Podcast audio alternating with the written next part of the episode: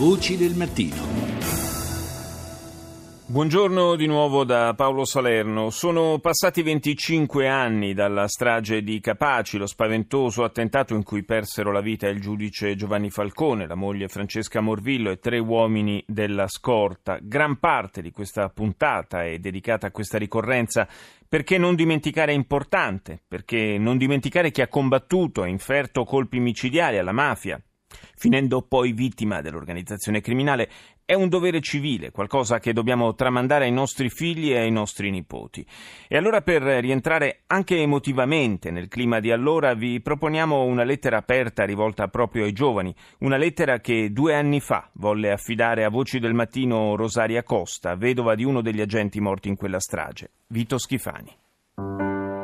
Cari giovani, è il tempo della riflessione affinché alla stagione della morte subentri quella della vita. Mi rivolgo a voi in modo così affettuoso perché per me rappresentate in questa società malata e corrotta il futuro e la speranza di un mondo migliore. Ho sempre nutrito grande fiducia ed amore per i giovani, forse anche perché poco più che ventenne la mafia ha offeso la mia gioventù gli anni 92 del secolo scorso sono stati terribili per me. Il 23 maggio di quell'anno la mafia fece collocare ben 600 kg di tritolo sotto un viadotto dell'autostrada. Una carica così micidiale di esplosivo sventò l'autostrada per oltre 30 metri. L'auto blindata sulla quale viaggiavano i tre agenti della scorta fu catapultata ad un centinaio di metri. Immediata la morte dei tre poliziotti, Vito Schifani e due suoi due colleghi, Rocco Di e Antonio Montinaro. Rimase danneggiata anche l'auto che li seguiva, con a bordo il giudice e sua moglie Francesca Morbillo, anch'essa magistrato. Ambedue, gravemente feriti, morirono poco dopo nell'ospedale dove furono ricoverati. Io, giovanissima, rimasi con un bambino di quattro mesi da crescere, ed educare da sola. L'eco di questa orribile viltà giunse a tutto il mondo. Furono versate calde lacrime dai tantissimi che sentirono il bisogno, anche virtuale, di stringersi ai familiari dei caduti. Eppure in seguito, sia per questo attentato che per gli altri successivi, non abbiamo avuto risposte esaurienti sulle indagini, sulle, sui mandanti e sugli esecutori materiali, solo mezze verità fatte anche di depistaggi e di poche certezze. Personalmente, in generale, queste risposte me le sono date ben presto, venendo a conoscenza di come tanti politici, rubando e lucrando alle spalle dei cittadini, avevano ridotto a terreno di grazia lo Stato e le sue istituzioni chi sono i mafiosi? Sono criminali, senza alcuna pietà, che ritengono di essere i padroni della vita e della morte, ma sono esseri infelici, che si nutrono di ingiustizie e del sangue di innocenti, spargendo lutto ed odio a piene mani.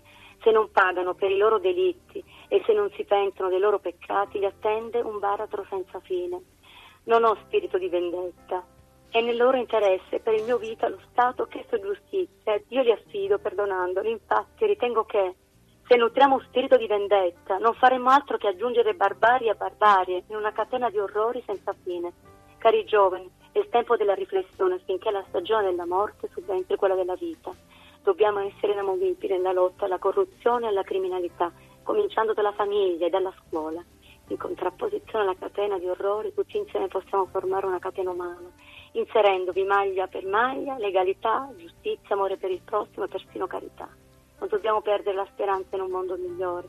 Al contempo non dobbiamo dimenticare il sacrificio di quegli innocenti, giovani padri, servitori dello Stato che chi lo rappresentava non è riuscito a difendere. Affettuosamente Rosaria Costa. E sono parole che suscitano sempre grande emozione, quelle di Rosaria Costa. Quel 23 maggio del 1992 Angelo Corbo faceva parte della scorta di Giovanni Falcone ed è uno dei sopravvissuti alla strage di Capaci. Si trovava nella terza macchina, quella di coda, insieme ad altri due agenti, Gaspare Cervello e Paolo Capuzza. Tutti e tre rimasero seriamente feriti, ma ne uscirono vivi. Ora Corbo prosegue la lotta contro la mafia con le parole, incontrando i ragazzi nelle scuole, illustrando la propria esperienza. L'intervista che vi sto per proporre l'ha rilasciata Rita Pedizzi quasi un mese fa e ci ha chiesto di sottolinearlo perché, ha spiegato, si sente estraneo a commemorazioni nelle quali non si riconosce. Ecco il suo racconto di quella giornata una bellissima giornata di un sabato pomeriggio veramente bella, splendente, quindi tutto faceva vedere tranne quel dramma che si sarebbe compiuto alle 17.58. Era una giornata come tante, sapevamo che doveva arrivare la personalità, non sapevamo quando, sapevamo che era previsto nel pomeriggio, ma non sapevamo l'orario preciso di arrivo. Quindi non facciamo altro che fare il nostro lavoro. Prendiamo le macchine, prendiamo tutto ciò che ci serve per fare il servizio e ci portiamo con largo anticipo, con molta calma, verso la nostra meta, che rappresentava l'aeroporto. Lì ad attendere c'era già anche l'autista di Giovanni Falcone, Giuseppe Costanza, con la sua macchina croma bianca. Giunti all'aeroporto, cosa fate? Aspettiamo, aspettiamo il segnale da parte della centrale operativa tramite Giuseppe Costanza, magari che è quello che era sicuramente più informato, e aspettiamo nella caserma dei vigili del fuoco, in attesa della chiamata. Ognuno a fare quello che poteva fare per ammazzare il tempo. Chi guardava il televisore, chi leggeva un giornale, chi si beveva un caffè o si fumava una sigaretta c'è chi giocava a biliardino. Di fatto non c'era nulla, non c'era nessun preavviso che ci faceva pensare a quello che sarebbe successo poco dopo. Per me era una giornata normale, era una giornata che però mi vedeva molto euforico, felice, contento. Ero talmente euforico che è una cosa che mi ha lasciato molto segnato nel mio post, una frase che mi è stata detta da uno dei defunti, da Antonio Montinaro, che mi chiese come mai ero così allegro, così contento. Lei cosa rispose? Io risposi solamente semplicemente, ma per Antonio, perché sono convinto che domani farò 13 a Totocalcio. Io ho giocato con una solita schedina, le due colonnine classiche, ma ero convinto che io quell'indomani, quella settimana avrei fatto quel 13 a Totocalcio che mi avrebbe fatto cambiare la vita. E questo è durato fino appunto alle 17.45 circa, quando arriva l'aereo, il Falcon, con a bordo Giovanni Falcone e la moglie Francesca Morvillo. E lì inizia il nostro viaggio verso l'inferno. Lo preleviamo sotto bordo e parte il corteo verso Palermo. E alle 17.58, 50 metri per Vivo per Capaci, l'inferno si apre davanti a noi. Quella spaventosa voragine che si crea, quella prova di forza che purtroppo vuole dare la mafia a noi, cittadini, allo Stato, quella prova di forza vuol dire che loro comandano sempre in quel territorio. E lì eh, abbiamo il, il, dramma completo di quel giorno. E a quel punto voi cosa fate? Io insieme agli altri miei due colleghi, Paolo Capuzza e Gaspare Cervello, riusciamo con fatica, con fatica perché tramortiti, perché feriti, sanguinanti, fatica anche perché i macigni di asfalto che cadono addosso alla macchina non ci permettono un'uscita in maniera molto fluida però riusciamo a uscire dall'abitacolo e pur rendendoci conto di quello che era successo, di quella catastrofe immensa, di quell'inferno che abbiamo davanti a noi, continuiamo a fare quello che dobbiamo fare, ovvero di proteggere. Prendiamo ognuno di noi la nostra arma d'ordinanza e continuiamo a fare servizio di scorta. Ci mettiamo intorno alla macchina in attesa, in attesa non sicuramente dei soccorsi, ma in attesa dei, dei cattivi, dei mafiosi, o chi per loro, sicuramente erano lì a osservarci e sicuramente sarebbero scesi sul campo per guardare e dare il colpo di grazia al, loro progetto. Quindi sapevamo di essere comunque dei morti. Non eravamo ancora morti fisicamente, ma eravamo da lì a poco saremmo morti anche fisicamente. Sicuramente quel giorno siamo morti psicologicamente fisicamente non si sa come mai, perché e come mai appunto quel giorno la mafia non decise di venire a dare il colpo di grazia. Secondo lei perché? Probabilmente perché nel momento che arrivano i soccorsi, quelli che noi pensiamo i primi soccorsi, che erano le persone del posto, probabilmente c'erano loro e loro si erano già resi conto che Falcone era un, già un morto, anche se respirava ancora. Però quell'immagine, quando noi ci scendiamo alla macchina, ci portiamo intorno alla, alla croma bianca, è indimenticabile. Io ricordo di essermi messo insieme al collega Cervello accanto allo sportello di guida dove c'era appunto Giovanni Falcone, e quel suo sguardo verso di noi, implorandoci quasi un aiuto con gli occhi, un aiuto che noi non riuscivamo a dare in quel momento. Questa è l'istantanea di quel momento. L'istantanea è proprio questa, lo scendere, vedere quell'inferno, veramente quando si parla di inferno, ecco, ecco lo, lo immedesimo come quell'inferno che io ho visto quel giorno, quella non più presenza di un asfalto, prezzi di pietra, macchine accartocciate, macchine rovesciate, guardrail che non esistono più. Ecco, quello per me è l'inferno, io come raffiguro l'inferno. È l'immagine chiaramente di Giovanni che chiede aiuto e noi non riusciamo a darlo, quello sicuramente è una di quelle immagini che mi lascia più con la mano in bocca.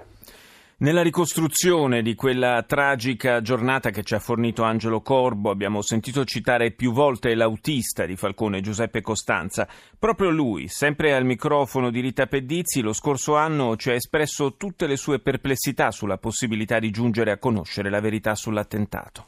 Una volta che lui andò a Roma, non aveva più una scorta fissa, quella che stabilmente era con Falcone, ma bensì di uomini che venivano al momento, quelli che erano disponibili venivano formati come scorta Falcone. Quindi a questo punto mi ritrovo con eh, Rocco di Cillo, Schifano, Montinaro, Cervello, Corvo e Capuzza. Quindi arriva l'aereo, scende da quell'aereo il magistrato accompagnato da sua moglie Francesca Morrillo. La moglie si siede davanti e lui per non mettersi dietro preferisce guidare lui. Quindi io mi siedo oh, sul sedile posteriore centralmente ai due sedili anteriori. Strada facendo si parlava che lui arrivato a casa proseguiva perché aveva un incontro con altri magistrati e ci saremmo rivisti lunedì mattino perché non aveva più bisogno di me. Al che io gli chiedo, cortesemente arrivato a casa, mi restituisce le mie chiavi in modo che lunedì mattina possa prendere la macchina. Il suo pensiero chissà dove era in quel momento, sfilò le chiavi, quindi spegnendo la macchina, e io lo richiamai dicendogli ma che fa così ci andiamo a ammazzare. Lui girandosi verso di me annuiva e diceva scusi scusi. Queste sono le ultime parole che eh, ricordo di Falcone perché dopo di ciò io oh, mi sono ritrovato in ospedale, me la sono vista brutta, insomma invece fortunatamente sono qua. E poi c'erano le altre due macchine. Quella della scorta davanti, sì. noi che eravamo al centro e una macchina che ci proteggeva di dietro. Ne... Nell'ultima macchina c'era Cervello, Capuzzo e Corvo. Che si sono salvati. Sì, perché la guida di Falcone non era quella tecnica che si poteva applicare quando c'ero io alla guida, perché se io ero alla guida tutti quanti saremmo morti. Perché? Tecnicamente noi guidando le macchine ci costeggiamo l'uno con l'altro tallonandoci, quindi contemporaneamente saremmo andati a finire sull'esplosione tutte e tre macchine. La settimana prima Falcone, eh, venendo a Palermo, lui mi aveva lasciato un incarico di preparargli una macchina sua personale da portarsi a Roma, perché lui a Roma si muoveva liberamente, non aveva bisogno di scorta. Quindi se volevano colpire Falcone lo potevano fare benissimo a Roma, ma avrebbe avuto un altro significato. Mentre fatto a Palermo è stata la mafia. Ma che mafia? La manovalanza io posso dire, perché io li chiamo manovali. La manovalanza.